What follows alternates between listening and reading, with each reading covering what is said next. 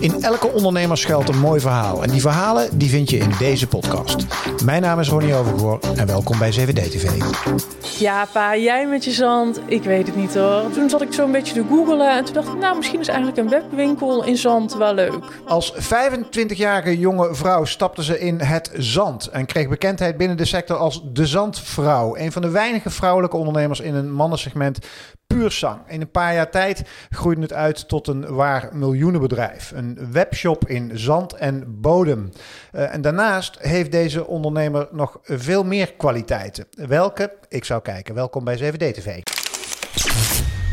Ja, Melissa, van harte welkom. Ja, ja, ik maak het spannend. Nou, hè? wat een intro. Ja, want daar kwam ik namelijk achter toen ik mijn research deed. Dat je nog veel meer kwaliteit hebt dan alleen maar ondernemen. Ik ben benieuwd. Uh, maar daar gaan we het zo meteen, nou, dat weet jij zelf, maar daar gaan we het zo meteen over hebben. Uh, Melissa Buyens, um, laten we eens bij het begin beginnen. Het, uh, een bedrijf dat jouw vader heeft opgericht, toch? Ja, klopt. In 1985 heeft hij een, eigenlijk meer een aannemersbedrijf opgericht. Dus ja. we hadden civiele kranen en vrachtwagens. En de zandhandel was daar onderdeel van. Mm. en zo is dat dan in de loop van de jaren ja, eigenlijk uitgebreid. Toen kwam er een bodemsaneringsbedrijf bij en een ja. projectontwikkelingsbureau. Toen had hij eigenlijk de hele keten. We hadden toen ook nog een vestiging in Zwolle en dan ja, in Noordhoek in Brabant, waar we nu nog steeds zitten. Ja.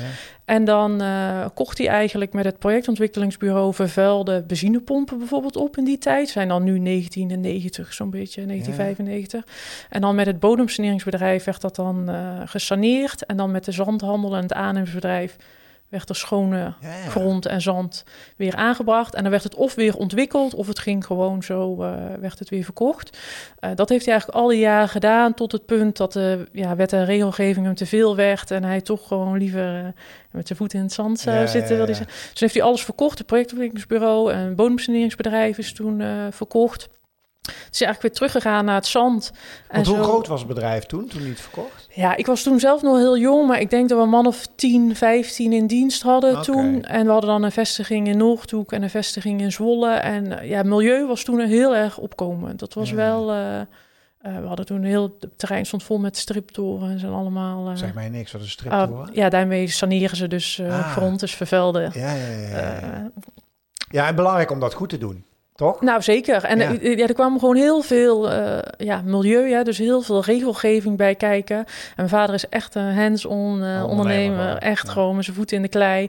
Die kon daar niks mee. Al die ambtenarij, dat was gewoon niet... Uh, dus die heeft zijn bedrijf verkocht? Wereld. Die twee takken zijn verkocht. En toen heeft, is, het, is het aannemersbedrijf, de zandhandel, is toen eigenlijk gebleven. als alles schoon is en het is allemaal geregeld, dan bouw ik er wel weer wat moois op. Ja, dus toen, hebben we, uh, toen is ook al het personeel, uh, zijn we toen mee gestopt. En toen heeft hij eigenlijk alleen de vrachtwagen gehouden en onze loswal, waar dan het zand per ja. schip aankwam. En zo heeft hij jarenlang, zeg maar, ja, business to business zand gereden voor met name sportvelden en paardenbodems deden we toen. Grappig. Ja, paardenbodems, hè? een ja. van de specialiteiten. Luister eens, en is hij toen, uh, uh, is hij daar financieel goed uitgekomen uit die verkoop? Laat ik zo, was nou ja, hij, hij was 45, ja. precies, en toen was hij al klaar, maar dat kan niet. Nee, dat hebben we dan nu ontdekt. Vooral mijn moeder. Hoezo, dat hij dan thuis gaat zitten? Juist. Ja, ja, ja. Dat is echt veel te jong. Dus iedereen was gek van hem. klaar door die ja, verkoop. ja, ja, ja. Dus, uh, maar dat, ja, dat gaat gewoon niet. Dat hmm. uh, wordt echt niemand uh, gelukkig Hij van. ook niet. Hij ook niet. Kijk, nee. je denkt dan, ik heb nu de tijd aan mezelf. En dan ga je bij een vriend op bezoek. Ja, en die zegt, uh, kom, ja. ik ben wel aan het werk. Ja. Terwijl jij heel de dag de tijd hebt. Ja, dus dat dan, is best een ding hoor, voor, voor ondernemers die een bedrijf hebben verkocht. Dat je op een hele nieuwe manier invulling moet gaan, gaan zoeken. Ja, dus, ja. Maar goed, hij ging dus gewoon door. Wat deed jij in de tussentijd? Want jij was dan helemaal een broekie nog? Ja, ik was, uh, ja, ik durf niet te zeggen hoor, maar ik was uh, nog niet geïnteresseerd in ieder geval in, uh, in, in enige... Zand. In zand of iets nee. voor. Dus ik heb gestudeerd aan de universiteit, heb bedrijfskunde gestudeerd in Tilburg. En ik ben toen eigenlijk een beetje de ziekenhuiswereld ingerold. Dus ja, net voordat ik in de business stapte, werkte ik in het Erasmus MC als bedrijfskundige op de ziekenhuisapotheek. Oh jee. En, en, en, en, en toen? Ja, en toen uh, kwam 2012 en dat was eigenlijk net na de bouwcrisis. Dus toen stortte de sector heel erg uh, in. En ja. daar hadden wij ook last van. En toen zei mijn vader van, joh, zullen we anders niet samen doen? Jij was 25, toch? Ik was toen 25 en toen dacht ik, ja, ik ben enig kind. Uh, zij komt ook aan niemand anders vragen.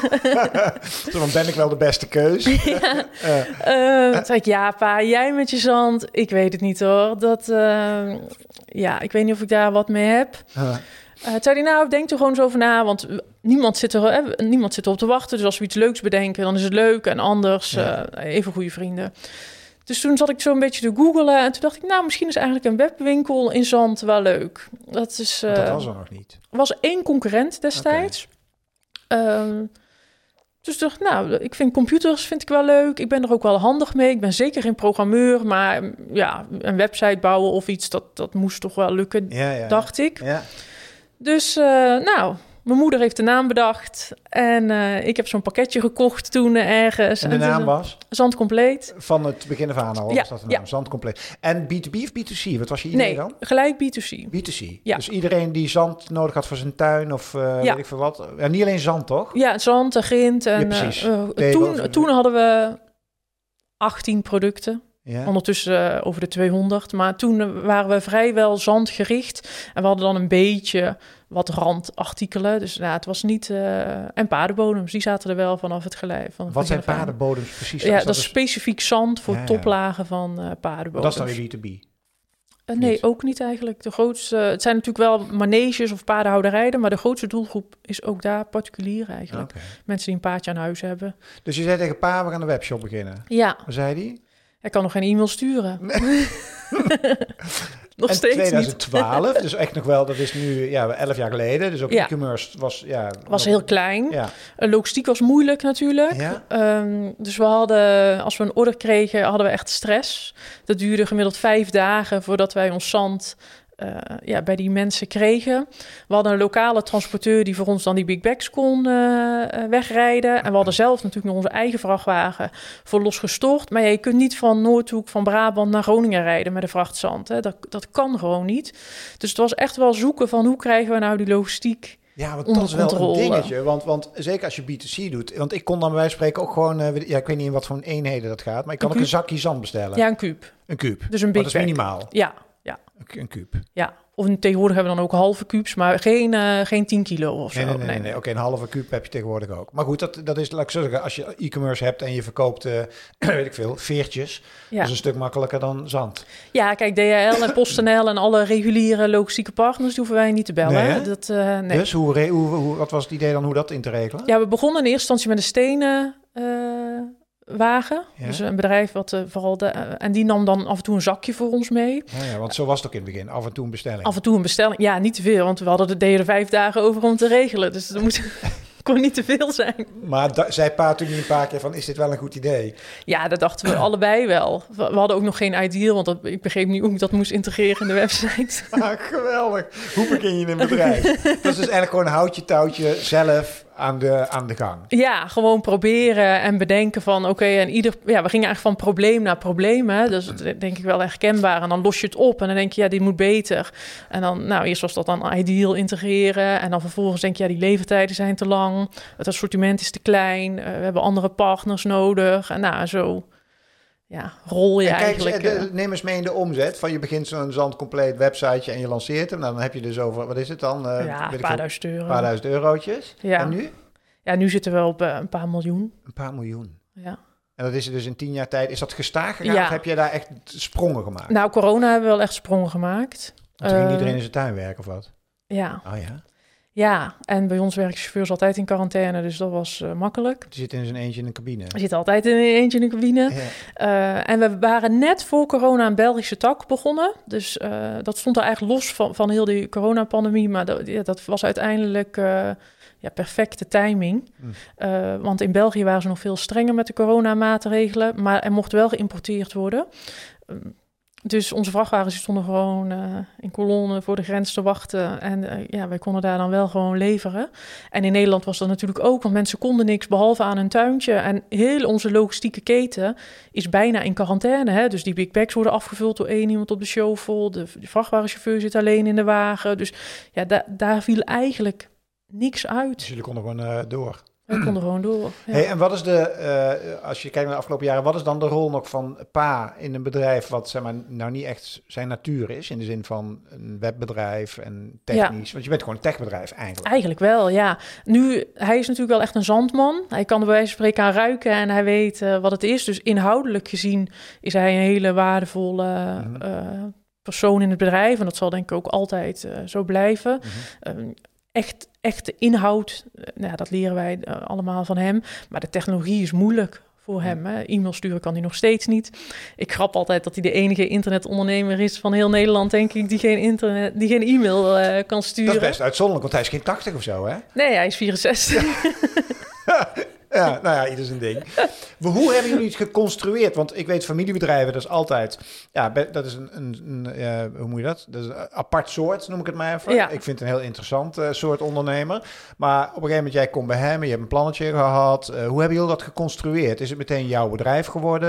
of nee. was het in het begin samen? Nee, in het begin was het, hebben we het gewoon ondergebracht onder het moederbedrijf eigenlijk. Dus ja. was bij ons aannemersbedrijf. Ehm, en had ik niks. Ik had natuurlijk toen ook nog mijn dienstverband bij het Erasmus MC in het begin.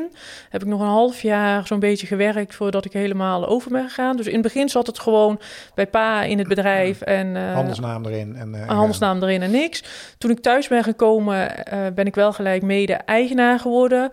en dat hebben we gewoon in de jaren opgebouwd in de hoeveelheid aandelen. je hebt je ingekocht, zo te speak. Ja, ja, ja, per jaar gewoon opgebouwd. Ja. ja, en ondertussen is Paden dan wel sinds anderhalf jaar helemaal uit. Heb je hem uit moeten kopen? ja. Maar dat betekent dus dat je een waardering hebt gemaakt ook van het bedrijf? Ja, ja alles is... Uh... Oké, dus heeft hij weer een keer gecashed op de rug van zijn dochter. nou, nee hoor, nee hoor, nee hoor. Dat, uh, en, maar is hij nu ook helemaal weg? Of, uh... Nee, nee, hm. nee, nee. In familiebedrijven trek je vast, denk ik, als je tussen zes planken, planken Dan is hij pas weg. Ja, dan en is hij pas weg. even hopelijk. Laten we het hopen. Nee, nee. Wat is zijn rol nu dan? Uh, eigenlijk is er weinig veranderd. Dus inhoudelijk heeft hij nog steeds dezelfde taak. Hij heeft een bepaald segment, het losgestochte zand, dat is van hem, zeg maar. Hè? Dat is zijn winkeltje binnen de winkel. Ja. Daar mogen we ons ook absoluut niet mee bemoeien. Dat doet hij dus ook nog telefonisch. Hij stuurt geen mails, hij belt iedereen gewoon op en na. Dat is zijn, uh, zijn handel. uh, en verder heeft hij natuurlijk altijd gewoon een adviserende rol als het gaat om financiën en, is en dat, is dat een adviserende rol als vader of is het een, een adviserende rol als ondernemer? Nou, die rollen lopen denk ik altijd uh, door elkaar heen. Die, Ik zou ook niet zo kunnen definiëren wanneer het een vaderlijke rol is of wanneer het een uh, ondernemende rol is. Hoe heb jij, wat zijn de beste, wat zijn de, wat is de beste manier om te leren? Jij bent die hele leerschool eigenlijk doorgegaan hè, de afgelopen tien jaar. Uh, wat zijn nou de belangrijkste lessen of tips die je kan delen als er nu mensen zitten te kijken denken van joh, ik heb ook een product waarvan ik denk van hé, hey, daar valt heel veel nog te halen op e-commerce gebied. Um, jij hebt het helemaal van scratch van zelf opgebouwd. Wat zijn de belangrijkste lessen die jij geleerd hebt? Nou, bij, eigenlijk bijna die. Dus ik kan alles zelf. Althans, ik ben geen IT'er, hè, dus ik heb, maar ik heb overal wel genoeg verstand van om met ze te kunnen praten. En het is natuurlijk een segment waarin je makkelijk kunt leeglopen. Als je een webshop wil laten bouwen en zeker van een beetje formaat, nou trek je portemonnee uh, ja. uh, maar. Jullie ziet er redelijk simpel uit, hè? Ja. Is die nog steeds helemaal door jou zelf ontwikkeld? Of, uh... nou, ondertussen zit wel een IT-bedrijf die bepaalde functionaliteit en dergelijke inbouwt. Ja. maar de look is denk ik nu een jaar Heel of basic zes, zeven oud. Ja. Uh, ja, en die voldoet eigenlijk prima voor, ja. voor wat hij moet doen. Dus belangrijk dat je alle aspecten zelf snapt. Ja. Uh, zodat je niet leegloopt. Ja, en dat kijk, uitbesteden. Ik ben groot fan van uitbesteden. Alleen ja, ik ben, ook, ben nogal grote fan is dat je wel begrijpt wat er gebeurt. Ja, want dan kun je de goede beslissing nemen wat je uitbesteedt of niet. Nou, precies, mm. precies. En ik mm. zie gewoon te veel om me heen dat er heel snel wordt uitbesteed... zonder dat ze zelf eigenlijk de kern begrijpen van... nou, hoe zit nou eigenlijk zo'n webshop in elkaar? Of e-mail marketing, hoe werkt zo'n programma nou eigenlijk? En kan ik het zelf ook? En dat je het dan vervolgens gaat uitbesteden. Ja. Oké, maar dat je wel snapt van wat gebeurt hier nou eigenlijk. Ja. Dat, uh, en zeker als het gaat om administratie, denk ik. Dan ben ik misschien nog wel een grotere fan van. En dat is bij ons echt in de, met de paplepel uh, ingehakt, zou ik bijna zeggen. En, met, en daarmee bedoel je met name dat je precies weet wat er aan geld doorheen gaat en hoe je, hoe je er als ondernemer voor staat. Ja, ik kan echt op een bierveeltje winst- en verliesrekening schrijven voordat de boekhouder komt. En dat is echt van mijn vader erin geramd, zou ik bijna er zijn zeggen. heel veel ondernemers die, dit zo, die hier zo weinig over nadenken en dan in één keer erachter komen van, oh het bedrijf is eigenlijk heel ziek. Of het Bijvoorbeeld, gaat helemaal niet goed financieel. Ja, of, de boekhouder heeft een foutje gemaakt. Of uh, er is iets niet goed gegaan. Of ik heb, ik heb gewoon een Excel-lijstje. En ik maak voordat de kwartaalaangiftes komen, maak ik zelf, nou bij wijze van spreken, een bierveeltje winst- en verliesrekening. En dan zit ik echt geen... Uh, nee, die zit, die zit spot on. Ja. en als dat niet zo is, dan ga ik zoeken wie van de twee er nou uh, mis is. En vaak ben ik het niet. Echt serieus? Ja. Dat, Te grappig. Hoe vindt de boekhouder jou als klant? Nou, ik denk al een hele upgrade ten opzichte van vader, want die was nog uh, strikter erin.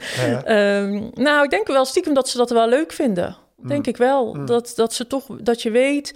Uh, kijk, ik ben geen boekhouder, dus alle termen en dergelijke moet je me niet altijd uh, vragen, want dat weet ik niet. Maar ik mm. weet wel gewoon hoe het bedrijf in elkaar zit. En, en hoe de omzet loopt en wat voor investeringen we maken, wat voor kosten erin zitten. Dat weet ik wel gewoon. En ja, dat zou je als boekhouder toch alleen maar willen. Ja, ja lijkt mij ook dat de spullen netjes aangeleverd worden.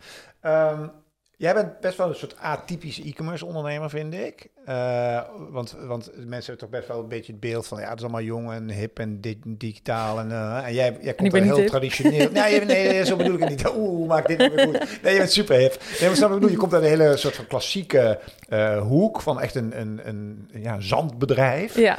Um, uh, is dat een pre of is dat een.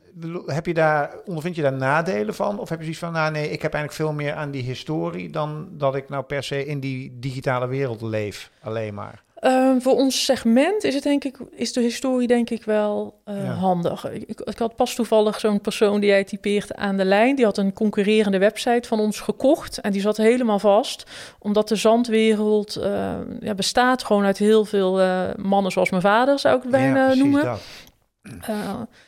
Ja, en dan is het toch wel nuttig dat je daar ervaring mee hebt. In plaats van dat je gewoon weet hoe je online kan scoren. En dan vervolgens, ja, je, komt je komt gewoon niet weg met PostNL en de traditionele logistieke. Dus je zult toch met die man op een of andere manier vooruit moet je moeten kunnen. Met die, met die sector moet je werken, samenwerken. Ja. ja. Want hoe vond, want je, ik zei in de intro's, noemde jou de zandvrouw. Die heb ik niet van mezelf, maar dat las ik ergens. Maar was dat, uh, hoe, hoe vond je dat? Dat jij als jonge vrouw in die sector als zeg maar, even, de, even de zandvrouw werd aangeduid? Nou, in het begin was het heel lastig. Toen ik net begon, kon ik eigenlijk zelf nergens naartoe bellen. Moest mijn vader echt uh, een nieuwe transporteur of zo. Ja, dat moest hij echt doen, want ja, ik, Kwam dat doordat je 25 was of omdat je vrouw was? Nou, waarschijnlijk beide. Hm. Waarschijnlijk beide. Dat heeft allebei niet echt uh, bijgedragen.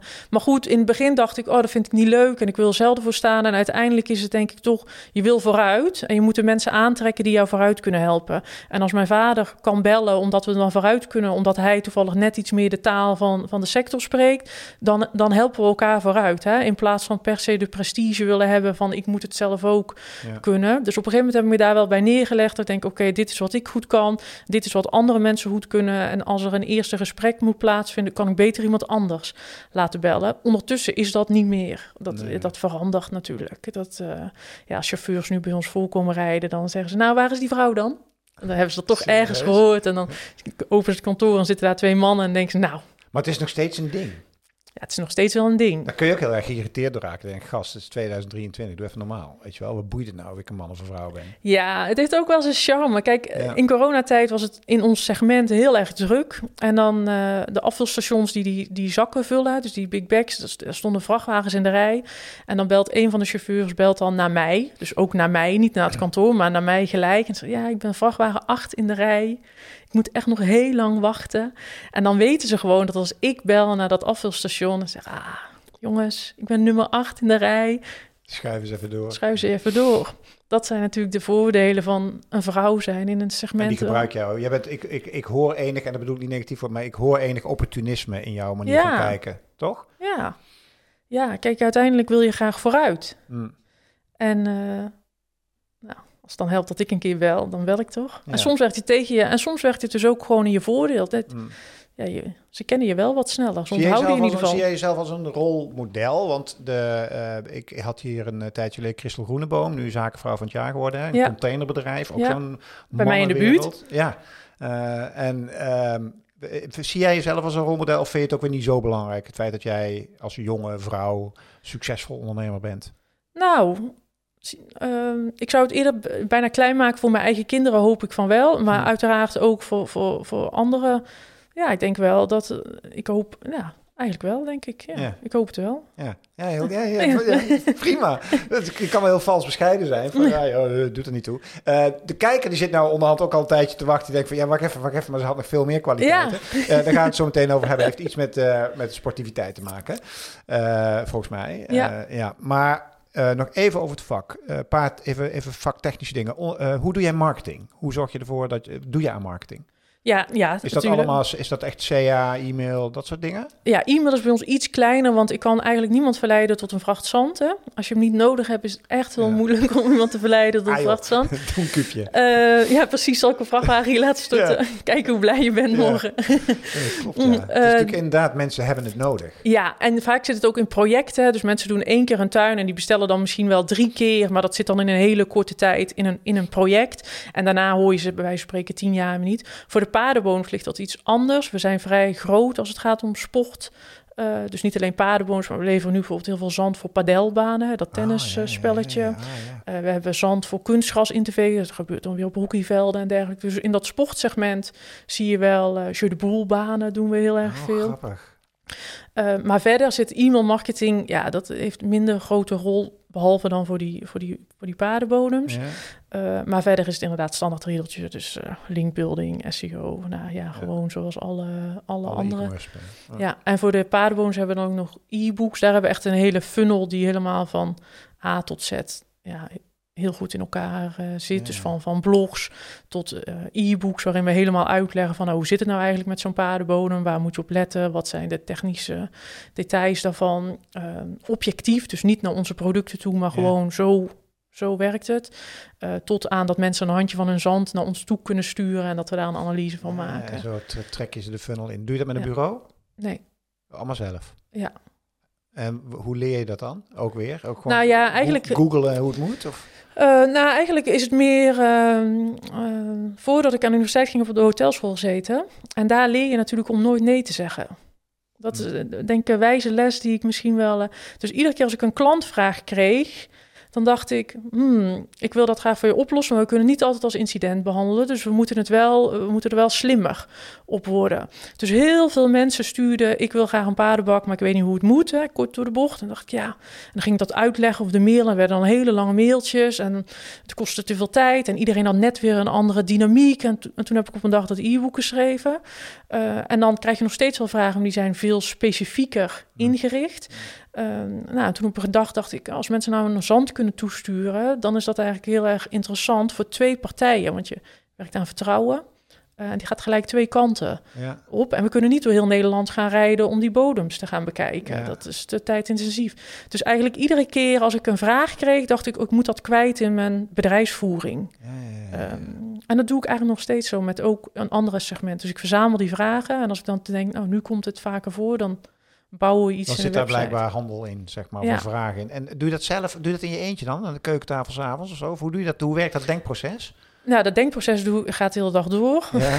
dat stopt nooit. Um, En de uitvoering ervan wisselt. Dus soms, kijk, zo'n e-book moet ik zelf schrijven. Daar, ontkom ik niet aan. Dat is zo specifiek. Ik kan niet aan een tekstschrijver vragen. Schrijf voor mij een e-book over paardenboom. Dat, dat lukt niet.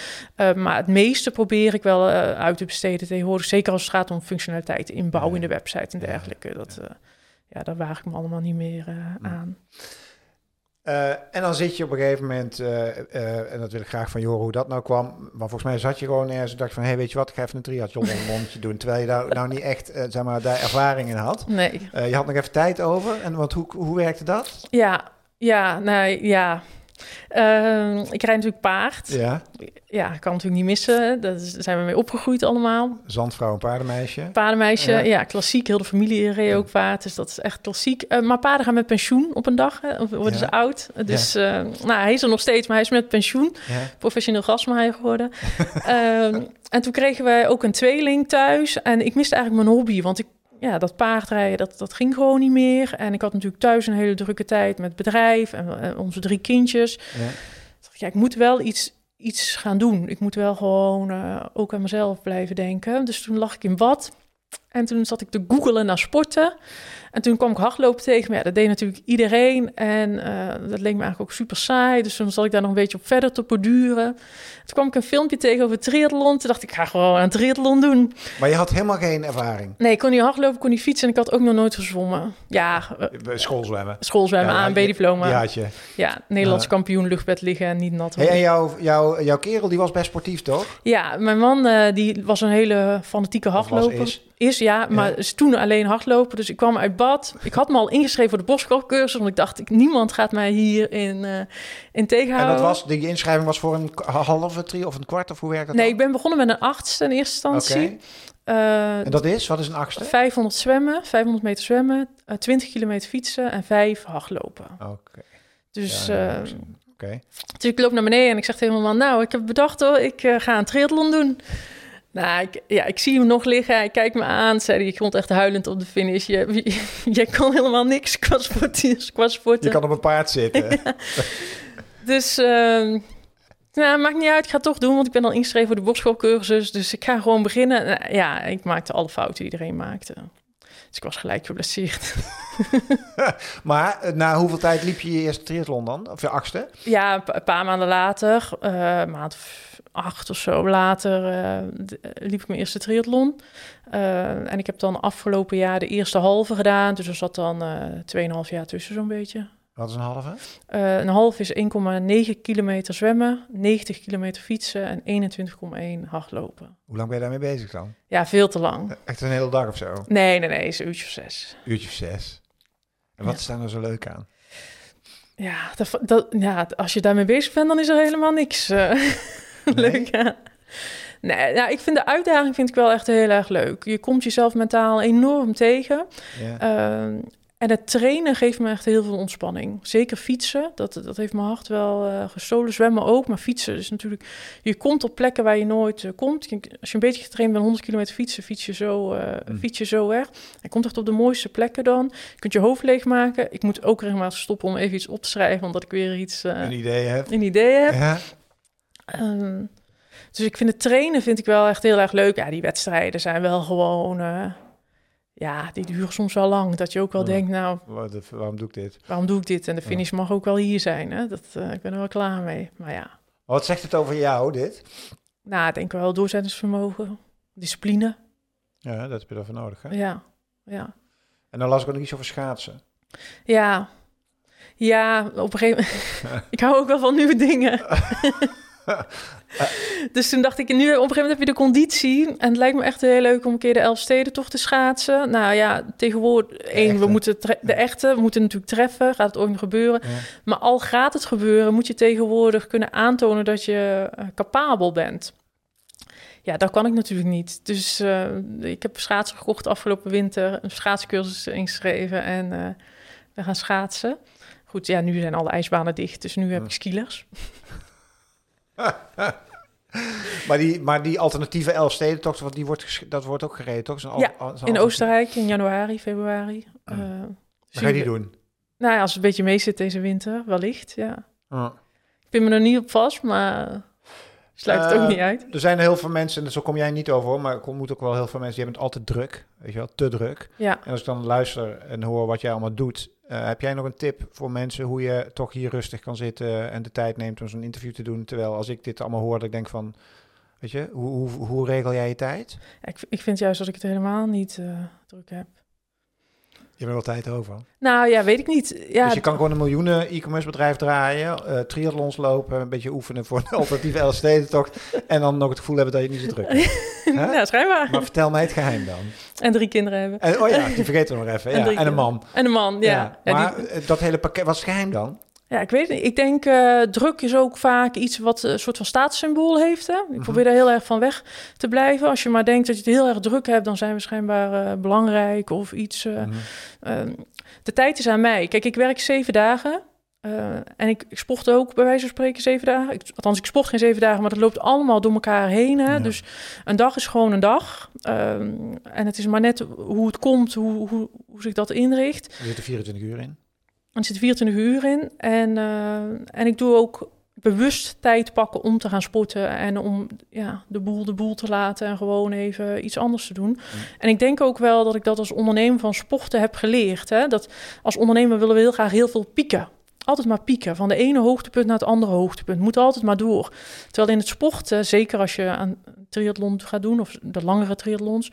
dan leer je juist om in fases te werken. Opbouwen, naar een piekmoment te werken, maar daarna ook heel bewust af te bouwen. Ah, ja. En ik probeer dat als ondernemer ook steeds meer te doen. Dus we hebben bepaalde projecten waar we aan werken, die ronden we af en daarna werken we een week minder. minder. Kijk, de, de, de gewone orders afhandelen en dergelijke, daar hou ik me niet meer mee, niet meer mee bezig. Dus ik kan ook zeg maar naar een project toewerken en dan daarna even denken, nou, ik ga wat meer fietsen deze week. de zon schijnt. Uh, ik denk echt dat je daar beter van wordt. Mm. In plaats van altijd maar te haasten naar het volgende piekmoment. Heb je veel personeel? Nee, helemaal niemand. Helemaal niemand? Nee, we zitten met drie man op kantoor. Uh, en ik heb 180 uh, onderaannemers. Wie zijn dat? Ja, dat zijn uh, chauffeurs, dus, dus uh, zandbedrijven, dus die voor ons het zand wegrijden. zijn afvulstations, we hebben zeven afvulstations die voor ons die big bags vullen. Tot uh, een schil aan ZZP'ers in marketing, IT, SEO, linkbuilding, nou noem het allemaal maar op. Maar dus, dit creëert ook tijd misschien wel. Het feit als je, als je een heel groot bedrijf hebt met allemaal personeel, ja. medewerkers, dat vergt vaak ook wel heel veel tijd. Ja, ja dat ambieer ik dus ook niet. Mm. Nee. Je hebt goed voor elkaar. Ik hoop het. Mag je danken voor dit verhaal. Dankjewel. En uh, dankjewel voor het uh, kijken, uh, beste mensen, naar dit prachtige verhaal van Melissa Buyens, de zandvrouw vanaf nu. en ik denk een prachtig inspirerend ondernemersverhaal, zoals ik ze heel graag maak op 7D-TV. Dus zit je te kijken en je wil er nog meer zien, abonneer je dan. Zit je te luisteren op een podcastkanaal, ook daar kan je je abonneren. En laat ook eens een review achter wat je van dit soort gesprekken vindt. Vind ik super tof om te horen. Voor nu, dankjewel voor het kijken en voor het luisteren. Hoi. Dit was weer een mooi verhaal uit de podcastserie 7D TV. Vergeet ons niet te volgen en laat me ook weten wat je van 7D TV vindt. Elke dinsdag en elke donderdag ben ik hier met een nieuw ondernemersverhaal. Voor nu, dankjewel voor het luisteren. Hoi.